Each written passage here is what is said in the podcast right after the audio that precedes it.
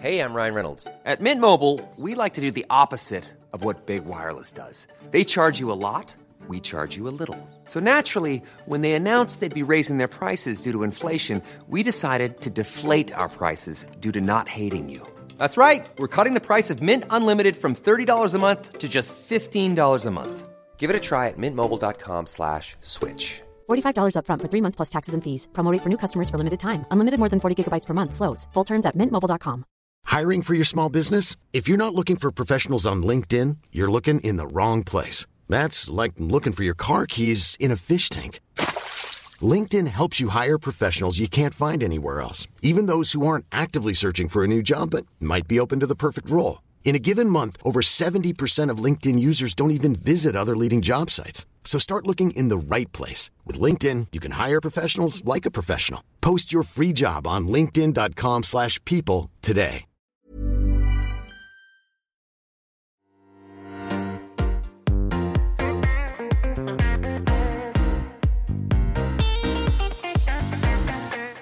Hi, everyone, and welcome to Confessions of a Debut Novelist with me, your host, Chloe Timms. This week, I'm talking to Olivia Fitzsimons about her literary debut, The Quiet Whispers Never Stop. Olivia is an author and screenwriter from Northern Ireland, now living in Wicklow. Several of her short stories have been shortlisted for prizes, and she also has two feature films in development. In this episode, we discuss writing so called difficult female characters her tips for writing great dialogue, and what sustains her creatively. But first, here's Olivia with an excerpt from The Quiet Whispers Never Stop. Neon Loneliness, Nuala, 1981. Every day he appears as a special occasion. I don't pretend to myself that it is anything other than what it is. I want him to think about me. I am blatant, like red lips on Sunday faces shiny patent shoes with a short skirt. Coyness is not going to be part of my armory. Teenage girls have that in spades, and I couldn't hope to prime away from their endless innocence, despite the finite surety of that one fleeting special thing. I am old. I am experience. I am living, breathing lust. I'm not playing games, and that is new to him. It is not my newness he wants. He wants to know my stretched skin, and I want his youth, devotion. Fall in love with me just a little, the ticking need of all that. I want to succumb to it all, be whispered about, the dirty beating heart of gossip. I want people to stare and turn their heads away, smile and wince. I want everyone to remember me. I want to feel something anything real. I just don't realize soon enough that is not what he wants. He wants silence and secrets and some sort of respectability that I have missed. In all that rush, I've missed it.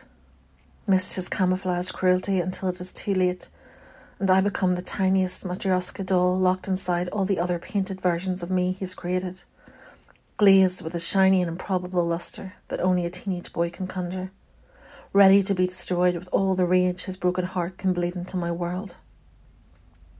I'm careless with myself. In the end, it is loneliness that blinds me. Long, silent days of broken sleep and washing and peekaboo and nappies and weekday dinners that kill me. Dull my senses so much I could just walk into oncoming traffic and no one would even notice me. I wouldn't notice me. I've forgotten myself in petty little increments. The shaky feeling of knowing who you are but not wanting to admit it to yourself.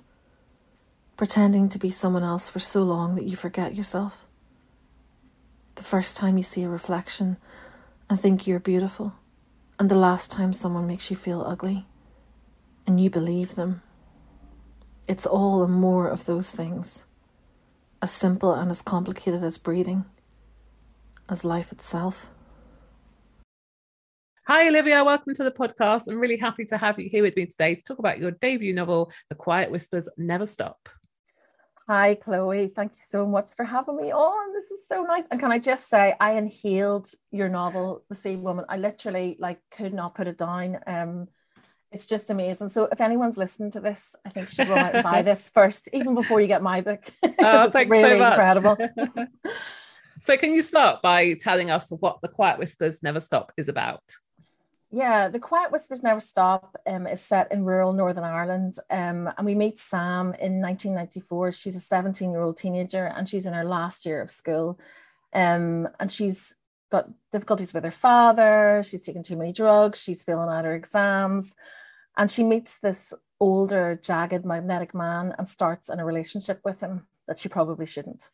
Um, and then the book moves back to the 1980s um, and we meet Sam's mother, Nuala, and she's living this very small life in a small town and she's very very frustrated. Um, she finds it really difficult with her husband two small children. Um, and she meets a teenage boy and she starts an illicit affair with him and the consequences of which will reverberate throughout her life and sam's life for the next 12 15 years. Um, and basically both women are much more like each other than they know uh, Mm. and that's the story i'm going to leave it there. I read an interview with you where you described them as like difficult women in a difficult time, and I think that's a perfect summary of their of their situation because they're quite kind of, I guess, quite spiky characters as well, aren't they? yeah they're they're difficult women survive in a difficult place and i i Mm. really um i really wanted to write a book that um showed complicated female characters and um women who weren't straightforwardly nice and that you might struggle to identify with at first. But actually i really hope that Nuala's character in particular even though she's quite selfish and she does some very questionable things and you can't kind of help but empathize with her situation. And i think you know that was one of the things i really wanted to achieve with that character was that you read it and you think no but also Mm. you kind of understand her you know and it was hugely important for me to get that across in the book Yeah.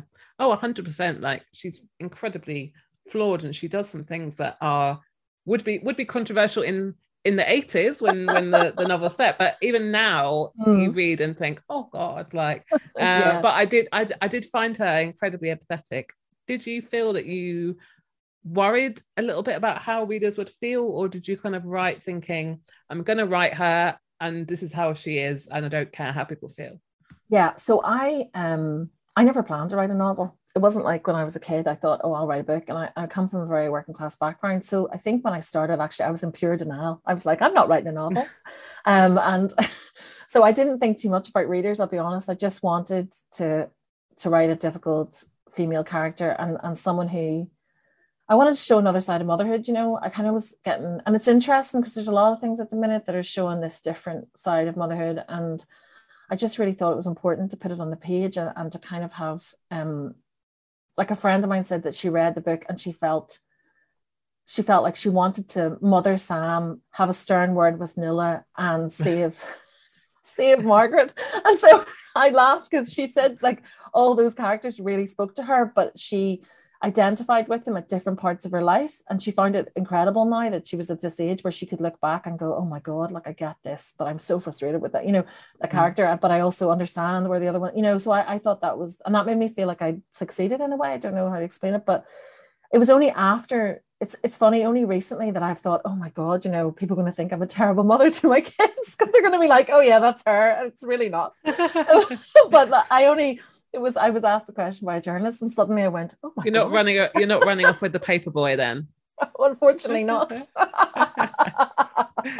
yeah, no, no, no. Um, yeah, so um, I, I didn't, I hadn't considered it, but I think because for so long I just was like, you know, I'm actually writing short stories and they're all set around a place and they're collated collection. And it took me quite a while to, not that long, but it took me a while to, to admit to anybody that I, or admit to myself Mm. that I was writing a novel. But people who knew, you know, better than me were like, that's what you're doing. And I'm like, no, no, no, no. I spend a lot of my time saying no, but when I'm actually tricking myself into doing it. So, did the theme come to you first? Did you decide, okay, I want to write about difficult women? Was or was it the characters? Did they come to you? What was the kind of the starting point for this? Even though you weren't writing a novel, of course, you were just, you know, fiddling around with some words. But what, what, how did it all start? yeah, I wrote this story. So I, I, um, so funny because I, I wrote this story. I said, well, I think I said I'm never writing about Northern Ireland. It's like I'm not doing that, and I'm not writing a novel. And of course, those are the two things that I have done. Um, and I but I started with a story called Heart Shaped, and um, it had quite a few of the characters like Patsy, Sam, Murphy, like in the story, and it was set where I'm from, and um, and then from there I kind of went off on these kind of little tangents, and I guess I just it wasn't. I think plot and everything comes to me through character, so mm-hmm. and I don't plan anything, so I I write quite intuitively. Um, and I've no formal background in in writing. I didn't do a master's in creative writing or any of that stuff. Um, I did a six month course with a Stinging Fly, which was really amazing. That's where I met my writers group, COFO, check off or fuck off, as we as we're known. and I love that. Um, it's great. I know it wasn't me that coined it. Unfortunately, It was Stephen Walsh. Shine Variations is his first short story collection. It's very good. You should also buy that.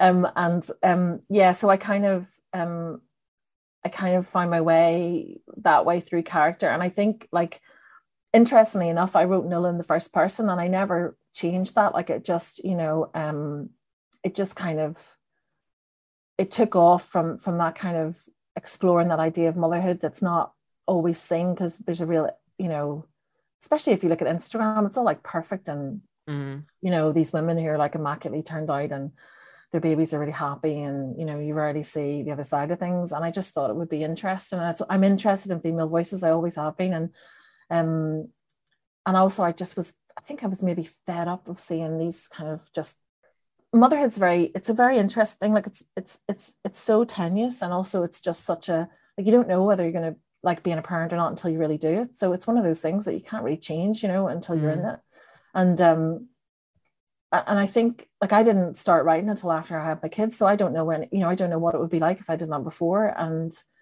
um, but I also wanted to show like teenage girls and their kind of power, but also that the kind of insolence and confidence and uncertainty that comes from that age.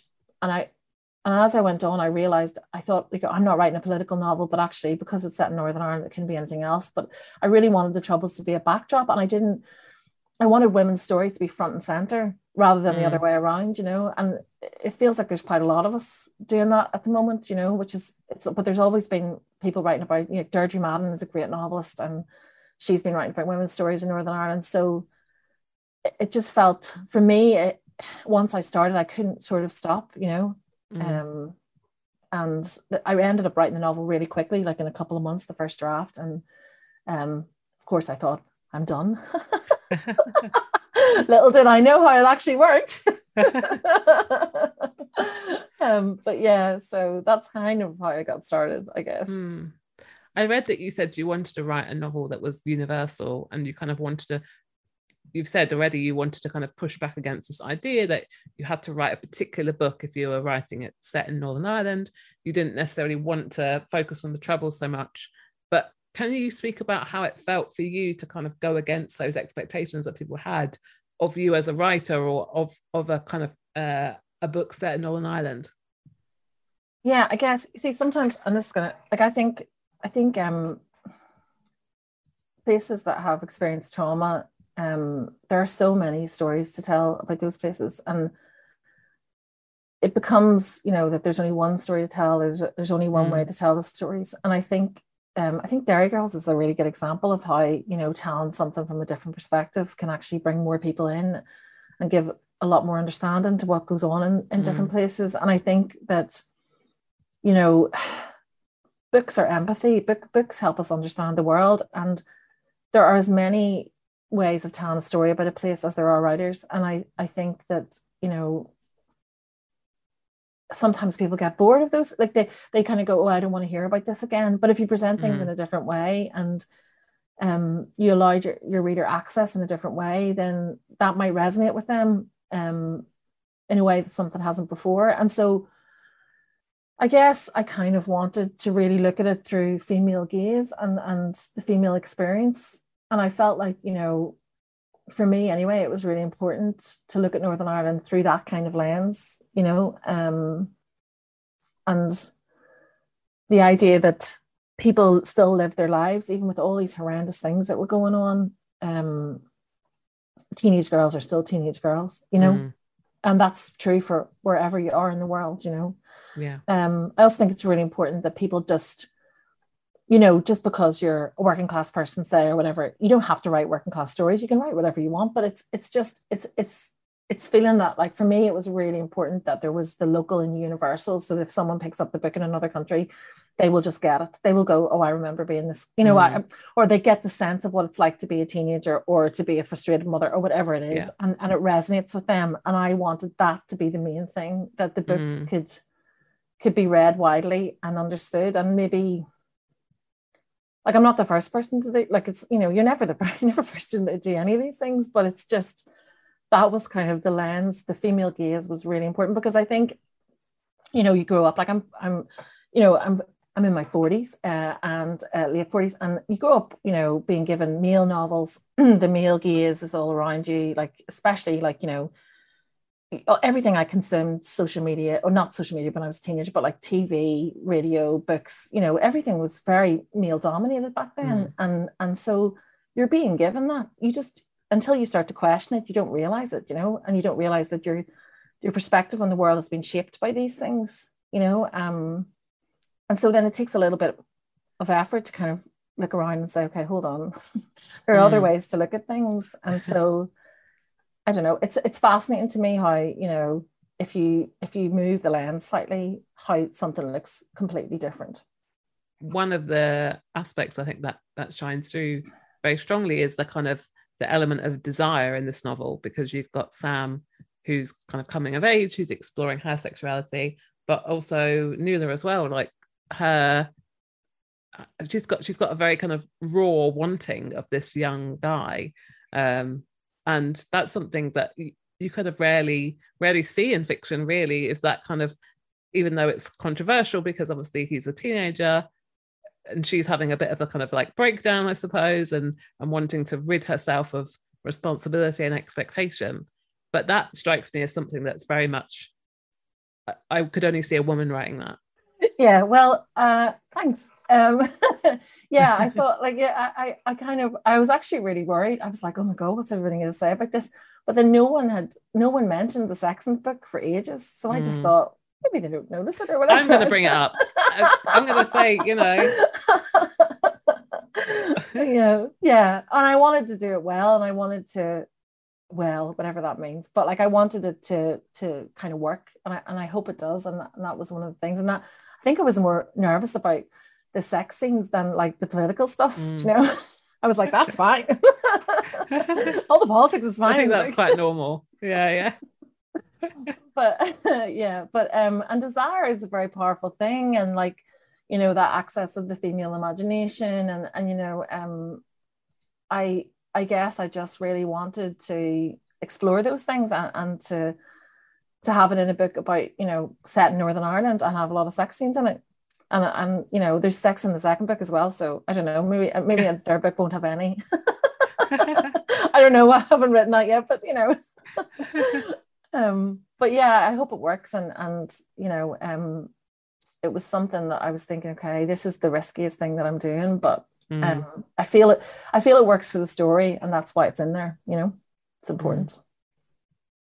so can you talk to us a little bit about the significance of the title the quiet whispers never stop yeah, so um, there's actually a lot of titles in this book, as you may have noticed. Um, I did before. Every chapter has a, a title, doesn't it? Yeah. Yeah, and so before I started writing the novel, I did a lot of flash, um, and um, because when I started writing, like I, I wrote a short story. Um, I, I used to go hiking with a group of friends when the kids were really small, and everyone kind of had these you know creative backgrounds and we never really talked about what we did before we had our kids and one person was an opera singer and someone else was an artist and a photographer and everybody was trying to get back a little bit to their to their projects. But i worked in the film industry and it wasn't easy to walk back on set for like three hours. It didn't work like that. Um, and one of the girls said oh you know you're interested in writing. You've written short films or whatever. And i was like mm. and she goes you should write a short story. And i was like that's literature. I can't do that you know? And she um she sent me this thing. She went it's free. And I didn't even have a laptop, I think, back then. And I wrote it on my phone when the kids were saw this, this story and then just borrowed a laptop, you know, typed up and sent it off. And I never thought about it really. Like I just thought, well, you know, and then I started to kind of realize it made me really happy in a way that nothing else was. And I, but I had small children. So I just started then I found out about Flash, which is almost like lyrical poetry, I suppose, prose poetry. And I started to do little pieces of Flash. So they're like between, you know, 50 and 150 words or 250 to 350, right up to a thousand is it can be Flash. And in Flash, because every word counts so much, the titles are really important, hugely important. Mm. And um, you know, and I became really kind of obsessed with titles. And I suppose with with the title for this and all the little mini titles, like um I wanted to kind of embody the idea that you know gossip can be very destructive and people say things that might not necessarily be true but they take on a life of their own. But also the whispering in your own head things that you say mm. to yourself can really change how you feel about yourself and the world. And so it's a kind of the title is kind of about all those things. It's the it's the it's the voices in your head. It's the voices outside. It's it's about expectation. And and the fact that you can't really turn off that internal voice but you can decide what you're going to think about and how mm. you see the world and whether you see it with hope or whether you don't and i think for every character in the book there's an element of people saying things about them that are and aren't true but also what they say about themselves and the way they see themselves it can be a very powerful thing the things that you whisper to yourself when you're alone in the dark mm. you know what you really believe about yourself so that's mm. kind of what the title embodies I'm really glad I asked you that question because I feel like I got so much from your answer there, and uh, it really, I think it, it, it's a it's an amazing title for the book when when you kind of go deeper, like you like you've just described. And and and yeah, and and the cover, you know, like I love my cover so much, and the cover kind of um is is the mouth obviously but it's also the mountain range where the book is set so it's like a dual there's that kind of dual meaning mm. and i think that speaks to a lot of things in Northern Ireland. You know, they always mean a couple of things. You know, it's never just straightforward. It's never black mm. and white. You know, so um, but yeah. So thanks for asking. That's a very that's a very profound question. Give a very profound answer. It's perfect. Yeah. we have to talk about your dialogue because that was one of the things that I absolutely fell in love with in this novel, and it's so smart and witty. And I just wondered whether that comes easily to you, or is that something you really have to work at? Hmm, so, um, because of my background in film, like I'm really interested in all that, and I probably um, like it's the one thing that I I could still go back with the oil. Not the one thing actually. There's probably loads of things, but with with the old red pen and be like, let's change this a little bit. And um, yeah, I think it comes. It, sometimes it comes really easily. I, I think, but but sometimes I, I would be picky. Like I would go, my friend's mother has a great saying, which is um little pickers wear big knickers and she she has and I feel like that a bit with dialogue because I'll go back in again and again and again like I'll be and you know and then sometimes I think with dialogue some things just come to you and you just the flow was amazing and it's about the rhythm and stuff but it it's one of the things I enjoy like trying to make it better like you think mm. this is really good and then you go actually that's terrible uh, or it's the thing you can might write and then the next day you think it's amazing and you wake up the next day and you read it and you think oh my god you know but I, I feel like I have a tendency towards film whereby I don't want to write the straightforward piece of dialogue like I want to do you know the big ma- the royale and cheese or whatever you know I, I feel like you don't want to be talking about what you're talking about, but you also want to be talking about what you're talking about. Mm. so I think that's quite hard to do in books, and maybe it's easier to do in film. And you know, I I recently did like a a while ago. I did a half hour TV pilot for the book just to see if I could. I just want to see what it would be like, and I changed some of the dialogue in the, in the TV pilot, and I was like, damn, you know, look at you know, and I I just can't help myself. I think it's I think it's something you can learn though. I think it's it's just because you know it's not like real life. You know, it's not like mm. us having this conversation. It's kind of it's real life but staged or whatever. Mm. So but I'm very thank you very much. You, you you know how to get to the heart of me. I'm like, I'm so happy. That's made so me very you, happy. are you someone that will when you're kind of editing your dialogue, will you read it out loud? Like how do you find what sounds good, or is it just something you know kind of instinctively? Um, I read it out loud. I think um, I had this app that my husband sent me that all these film people use where Gwyneth Paltrow reads out your dialogue. Oh, she wow. reads out, yeah. And I listened. and so I listened to her and I thought, now if it sounds good with Gwyneth, and then I was like, but does everything sound good when Gwyneth says it? Maybe it does. That's the problem. but then you would hear yeah, exactly. It's all like, hey, Olivia, you know. But um, so but I I um I do read it out quite a lot. Um, the problem is, and um, that it's funny because sometimes you know my I have small kids and um I realized there were bits that I didn't read out because I was thinking they really can't hear this, you know. Mm. so I have to wait till times when there's no one around or um so I kind of I think for it's interesting because I think for the second book I'm gonna do a lot more of that. I think it was Kevin Barry who was talking about reading things aloud. And I find when you read, your ear just hears it, but also um I sometimes put things in a different font. So I change oh, okay. how it looks on the page. So I might change to like a like a really like a nasty font just because then you'll you'll see it, you know, and you'll mm. and I mm. sometimes use the read aloud button. But um a friend has a really good way. She reads other she gets other people to read it. And she was saying what I did do sometimes was record things into my phone and then listen back. And it's if you get that kind of, you know, that kind of creak, you you kind of cringe mm. and you're, you know, you know, you think yourself, oh, that needs to go. Oh God, mm. you know. And generally most of the time, the stuff that you get rid of, you know, you don't miss it. You really, yeah. I, I think that's where editing when you're cutting back mm. on, on dialogue can be, yeah, that's where you notice it. You're thinking, I don't miss that. Don't miss that at all. Mm. So it shouldn't be there. Yeah. When you're ready to pop the question, the last thing you want to do is second guess the ring. At Bluenile.com, you can design a one of a kind ring with the ease and convenience of shopping online. Choose your diamond and setting. When you find the one, you'll get it delivered right to your door. Go to Bluenile.com and use promo code LISTEN to get $50 off your purchase of $500 or more. That's code LISTEN at Bluenile.com for $50 off your purchase. Bluenile.com code LISTEN. Hey, it's Danny Pellegrino from Everything Iconic. Ready to upgrade your style game without blowing your budget? Check out Quince. They've got all the good stuff shirts and polos, activewear, and fine leather goods, all at 50 to 80% less than other high end brands. And the best part? They're all about safe, ethical, and responsible manufacturing.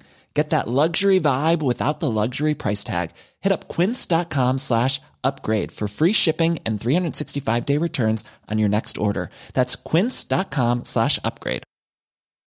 Millions of people have lost weight with personalized plans from Noom, like Evan, who can't stand salads and still lost 50 pounds. Salads, generally, for most people, are the easy button, right? For me, that wasn't an option. I never really was a salad guy. That's just not who I am. But Noom worked for me. Get your personalized plan today at Noom.com. Real Noom user compensated to provide their story. In four weeks, the typical Noom user can expect to lose one to two pounds per week. Individual results may vary. Hey, it's Paige DeSorbo from Giggly Squad. High quality fashion without the price tag? Say hello to Quince. I'm snagging high end essentials like cozy cashmere sweaters, sleek leather jackets, fine jewelry, and so much more. With Quince being 50 to 80% less than similar brands. And they partner with factories that prioritize safe, ethical, and responsible manufacturing. I love that. Luxury quality within reach. Go to quince.com slash style to get free shipping and 365 day returns on your next order. Quince.com slash style. So I want to go back to something you said earlier about how you come from a working class background. You kind of, I read that you said you never thought this was a career you could get into. You know, it wasn't, it wasn't a viable career option. So at what point then did you, did you have faith in yourself and you have faith in your work enough to kind of pursue taking it seriously? Oh, faith. Faith is a very contentious word for me. Um, as an ex-Catholic, I'm fully fledged atheist these days. Faith, faith. How I wish I had faith. Um, yeah, I don't know. I think um, I'll always be striving to match my ability, uh, my like my my ambition to my craft. Like I think every time I come to the page, I think, how did I do this again? And mm-hmm. um, I I just I want to be like an artist in that way, like a, a painter or a filmmaker, director. And I want to get better as I go along and I want to be able to explore things further in my career and have the space and the time to think about things. And um and I I didn't really tell anybody that I was doing this when I decided I would, you know, it, it almost happened. Um I suppose it happened actually, it really happened from a place of failure. Like I was in the film industry for a long time and and the stories that I wanted to tell when I was like 25, 26, it's just people weren't really interested in like women's voices from Northern Ireland, which has slightly changed now. But um, back then, when I, I was still wanted to talk about difficult women when I was younger, but it just there wasn't just wasn't there was just wasn't the same kind of interest. And I think for a long time I thought that I I was trying to live a creative life. I didn't know how that was going to manifest itself.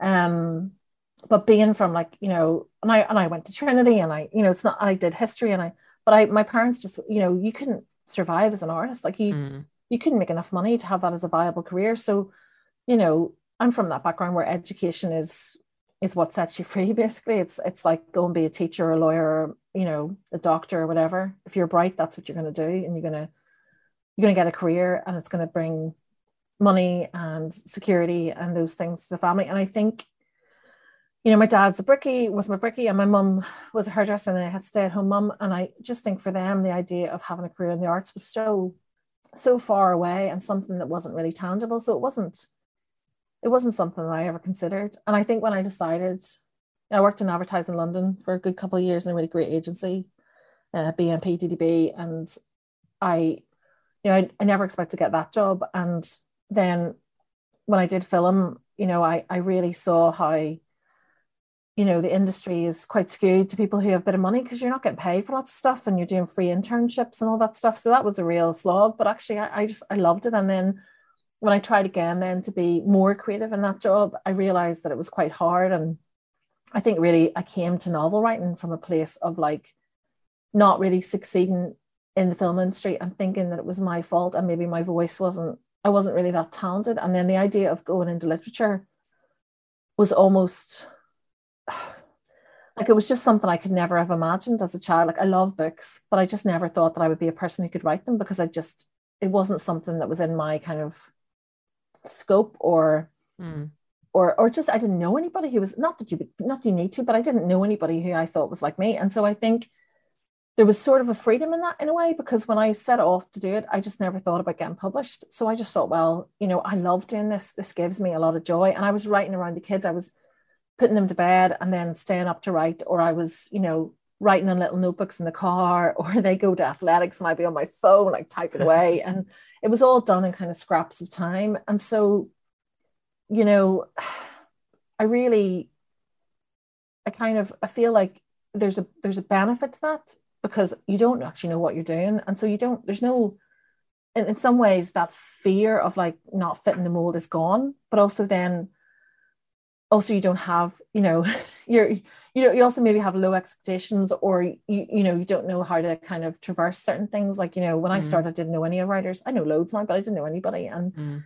you know i think one of the greatest things about doing this is the sense of community that there is now for me and the people i've met like i didn't know i was going to meet you a couple of years ago i didn't know that mm. this was on the cards and there's a real joy in that you know but i think i think yeah like i for a, for a long while i was really worried actually that i didn't have like a master's in creative writing or i didn't have a background. And this was a, the, one of the only things i'm not trained to do is what i've ended up doing. And i i want to write forever. Like i make no bones about that that i love it.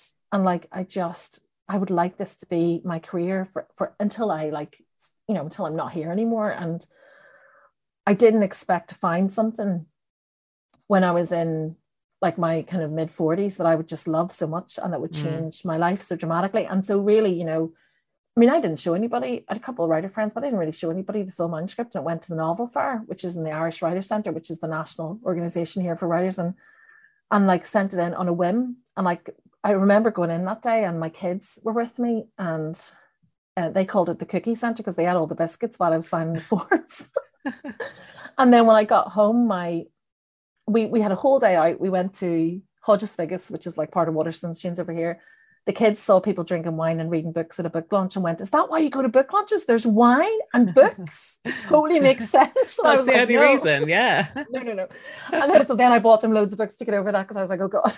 and then we went, and when we came back, my my husband was in the driveway, my dad um was very ill, and I was being told to get home because that he was going to die. And so the whole like handing in my novel to the novel fair and all that stuff was kind of and he never knew he died that weekend he never knew that i was going to get published he never knew any of this stuff and i think he would have been even though he was pretty much like, you know, he was very funny about art, whatever. But I think he actually would have been quite proud of me and and doing something that like seemed so, you know, like just so far away from from, you know, he left school when he was really young and so my mum and from their experience, I think he would have enjoyed all the crack about like the book mm. coming out and you know all that stuff. Um, but I think it's kind of scary, and I think it's really good to meet other people who also haven't come up through certain ways or who never expected to write books. But I, I kind of love that there's more of an open conversation about it now. It's okay to say, well, I never thought about doing this because I, mm.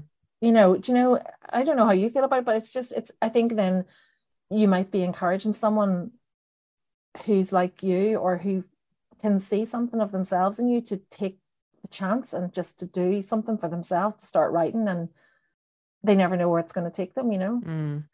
and i know at the start of your career you entered quite a lot of competitions and won several um, awards for your short story writing. Do you think that had a, a big impact on your kind of confidence and your desire to carry on writing? Yeah because i well the first one was just a fluke, and I thought at the start, this is great. Like I got shortlisted for this Sunday Business Penguin uh, short story prize, not realizing that would probably never happen again. Um, and then nothing happened for a year. Like I didn't get nothing, nothing. And then I thought, okay, I'm terrible at this, and I should give up. And I sent um, a story, a flash story to Retreat West, and Tania Hershman was judging. And I didn't hear about it. Um, and I thought to myself, I can't, I'm just really bad at this, I can't do it.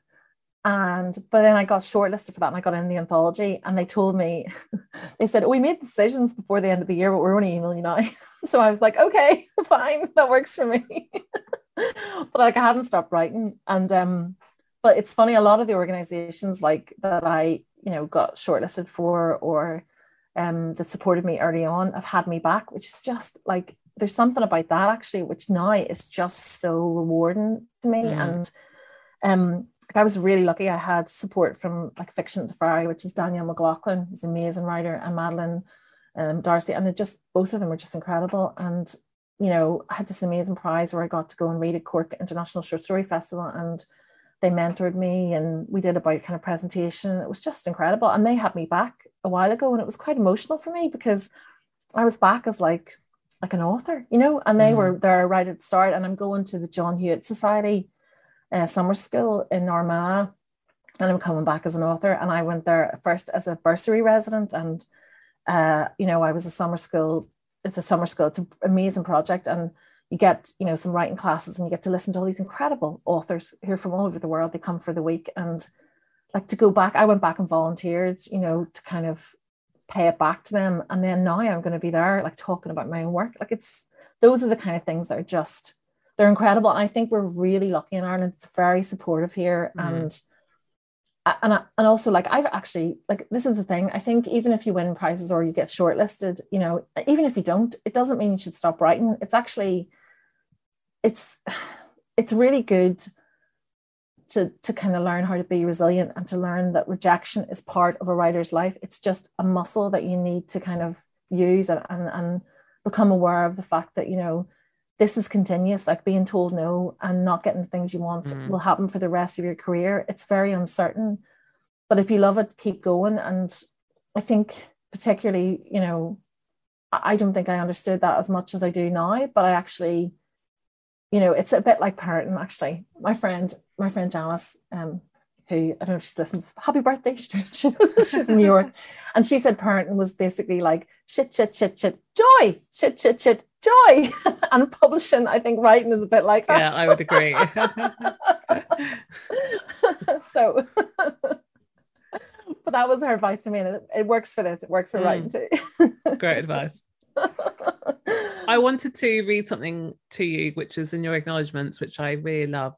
Um, so it says, for everyone making art and to everyone who consumes it, supports the makers in emotional, practical, financial, and other magical ways. Thank you for living, believing, and sustaining creative lives. So I wondered, what are the things that you that, that sustain you creatively? Oh, um, that's very nice. Gosh, thank you. Um, it's a beautiful uh, quote. I think it's like I want it framed. Like, that's how nice it is. Oh man, thank you. Um, so, well, I really believe that. You see, like I, mm. I think I've even though I, I didn't always know I wanted to be a writer. I've always wanted to live a creative life. And like this, for example, these conversations, this conversation I'm having with you will sustain me now. This will carry me through this week. And mm. even just like like the community that I've met, like the debut writers group, for example, that we're part of, which is how we met, like, you know, the connections that you made. And I love the magic of writing. I love the idea that, like, you know, I did not know that you and me would have this conversation a couple of years ago. Like that's one of the things. And so the the kind of joy of the possibility of what's going to happen and where writing mm. has brought me is something that absolutely sustains me. Like I I won this bursary. I'm going to go to Paris for a month as um, from the CCI Paris and Literature Ireland. And like just just the just the knowledge that I'm going to Paris is mm. getting me through loads of stuff, but also the things that are going to happen that I just cannot imagine, the people mm. that I'm mm. going to meet, the experiences. I feel like what writing has done for me is it has really opened up my life in a way that I wasn't expecting. And there is an absolute magic in that. And so community absolutely sustains me. Like I have a very good friend. I'm very lucky actually, you know, really lovely writers. And I have a friend, Michelle Walsh, and um, I'm she reads a lot of my work and I read lots of hers. And then I have a couple of other groups with like, you know, my co-foes and the misfit group and every, you know, and Gilligan's and every kind of joy or success for everyone, like you kind of feel it. And I really believe in abundance. So I believe that like, you know, we should come from an open, an open mindset. And if you have an open mindset that it, it means then that you understand in a way, well, for me, that if if I don't get an award, if I don't get um a residency or funding, someone else who really needs that money, who really needs it for their art or their life or the practice gets it. And then if I believe in the open mindset and the, the, principle of abundance, it will enrich the whole ecosystem of arts practice. And I may read a book by them in 10 years or in two, or I may go and see a painting or a movie, and then that will come back to me and I, it will develop my practice. But it also just creates this really rich and thriving world that I want to live in. So I mm. I kind of believe in this idea that people are given things or they're given things that they get and they need. And if you have that open mindset, I think things come to you and and you kind of kind of encourage like things to come to you or, or the conversations and it's it's a lovely like I, I try to and obviously you know I also know that when I don't get things I'm like ah it's really hard you know and and and I have you have to, have that bit first and then then the yeah. abundance comes afterwards exactly yeah you know you can't uh, you know no no sunshine without showers type thing mm. so you know but I think if you kind of believe that like um we're all kind of in this together and there's space for everybody and and you know the most unique thing about everyone is their voices and i want to hear all those voices i, I think that's something that you know that i really i enjoy and I, I think books books are just magic like i really believe that you know they can do things that other things just can't. And it's just it's a gift to be able to write and but also all the wonderful people i've met. So i guess those are the kind of community and magic sounds very it's it's a very random like i'm like well the magic of writing but it, you know i just i think there is some kind of alchemy to it. I really do. So you've already teased a little bit about that you're working on novel number three but are you able to share anything about what you're working on at the moment either book two or number three uh, so book two um, is actually not set in Northern Ireland. There's the first thing. Um, it's going to be set. It's set in Paris, uh, West Cork, and kind of South Dublin, Wicklow, um, and it's about um, a character called Charlotte and her husband Rob. And Charlotte's a GP, and Rob works as a model maker for um, film and advertising. Um, and Charlotte uh, and her husband Rob are struggling with grief um, they lost their only son, Max, two years previously in an accident. Um, and it's basically about kind of how um, they both cope with different types of, you know, they both cope with grief. Um, Rob is a, a kind of acceptable alcoholic, which there are a lot of in Ireland, social drinker. Um, and Charlotte uh, has affairs, um, and that's how she copes with the grief of, of the loss of her son. Um, but as she um, what happens to the character Shar. Um, she develops a condition called Charles um, syndrome, which is when you go when you're going blind, if you lose your sight partially, um, it brings on visual hallucinations. And um, when she gets these visual hallucinations, she starts to get images of her dead son Max, and so she puts herself in more and more traumatic um, kind of positions so she can conjure up these images of her dead son Max. And I suppose it's a book about whether you can be a mother without a child. So it's the opposite really of what I was doing in the mm. first book because it was about you know um, a daughter without a mother, and um, yeah, and so it kind of it's second person. Ooh. Which, ooh, I know. I like no, I like second person. I'm all yeah. for it.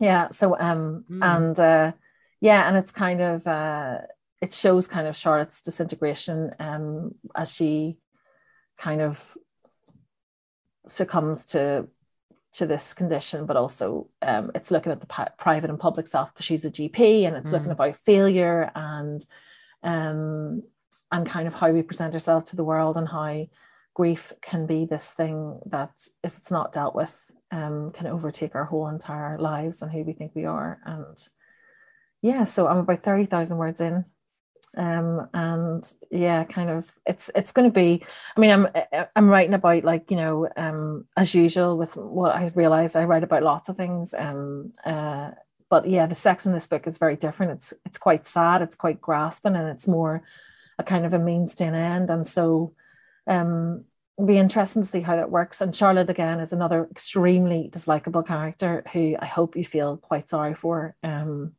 but it's it's a much kind of I'd say cooler kind of um because she's a bit more academic about things and um it's it's all told from her perspective. So um and you kind of I want the reader to be kind of implicit in what she does. So you're you're there and you're she's doing these terrible things and you can't look away. Um, mm. and I guess like because I don't really plan things, um, I kind of have an idea of where it's going. And I think she kind of has to hit rock bottom before she comes back up again. And um, but it's a study in a marriage like that's kind of being destroyed, ravaged by grief, you know. Mm. Um, so and I, I, want to look at the art world and yeah there's a it's just it's a lot of complicated stuff and well i think it sounds incredible it really does i'm really looking forward to reading it mm. whenever that may be but thank you so much for joining me on the podcast today olivia oh it was my pleasure thank you so much such interesting questions and i'm just such, such a joy to talk to you thank you chloe that was olivia fitzsimons talking about her literary debut the quiet whispers never stop which is out now and available to buy Thank you so much for listening. And if you've enjoyed this episode, please subscribe wherever you get your podcasts. Or if you've subscribed already, it would be great if you could leave me a review. See you next time.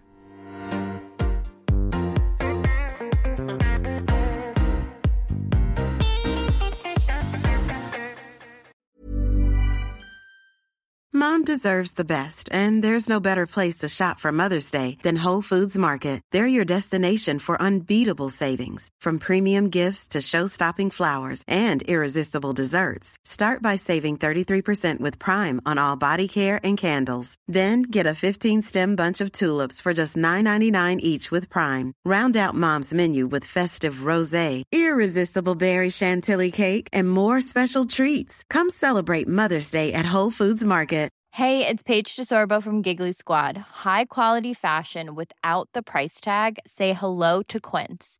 I'm snagging high-end essentials like cozy cashmere sweaters, sleek leather jackets, fine jewelry, and so much more. With Quince being 50 to 80% less than similar brands.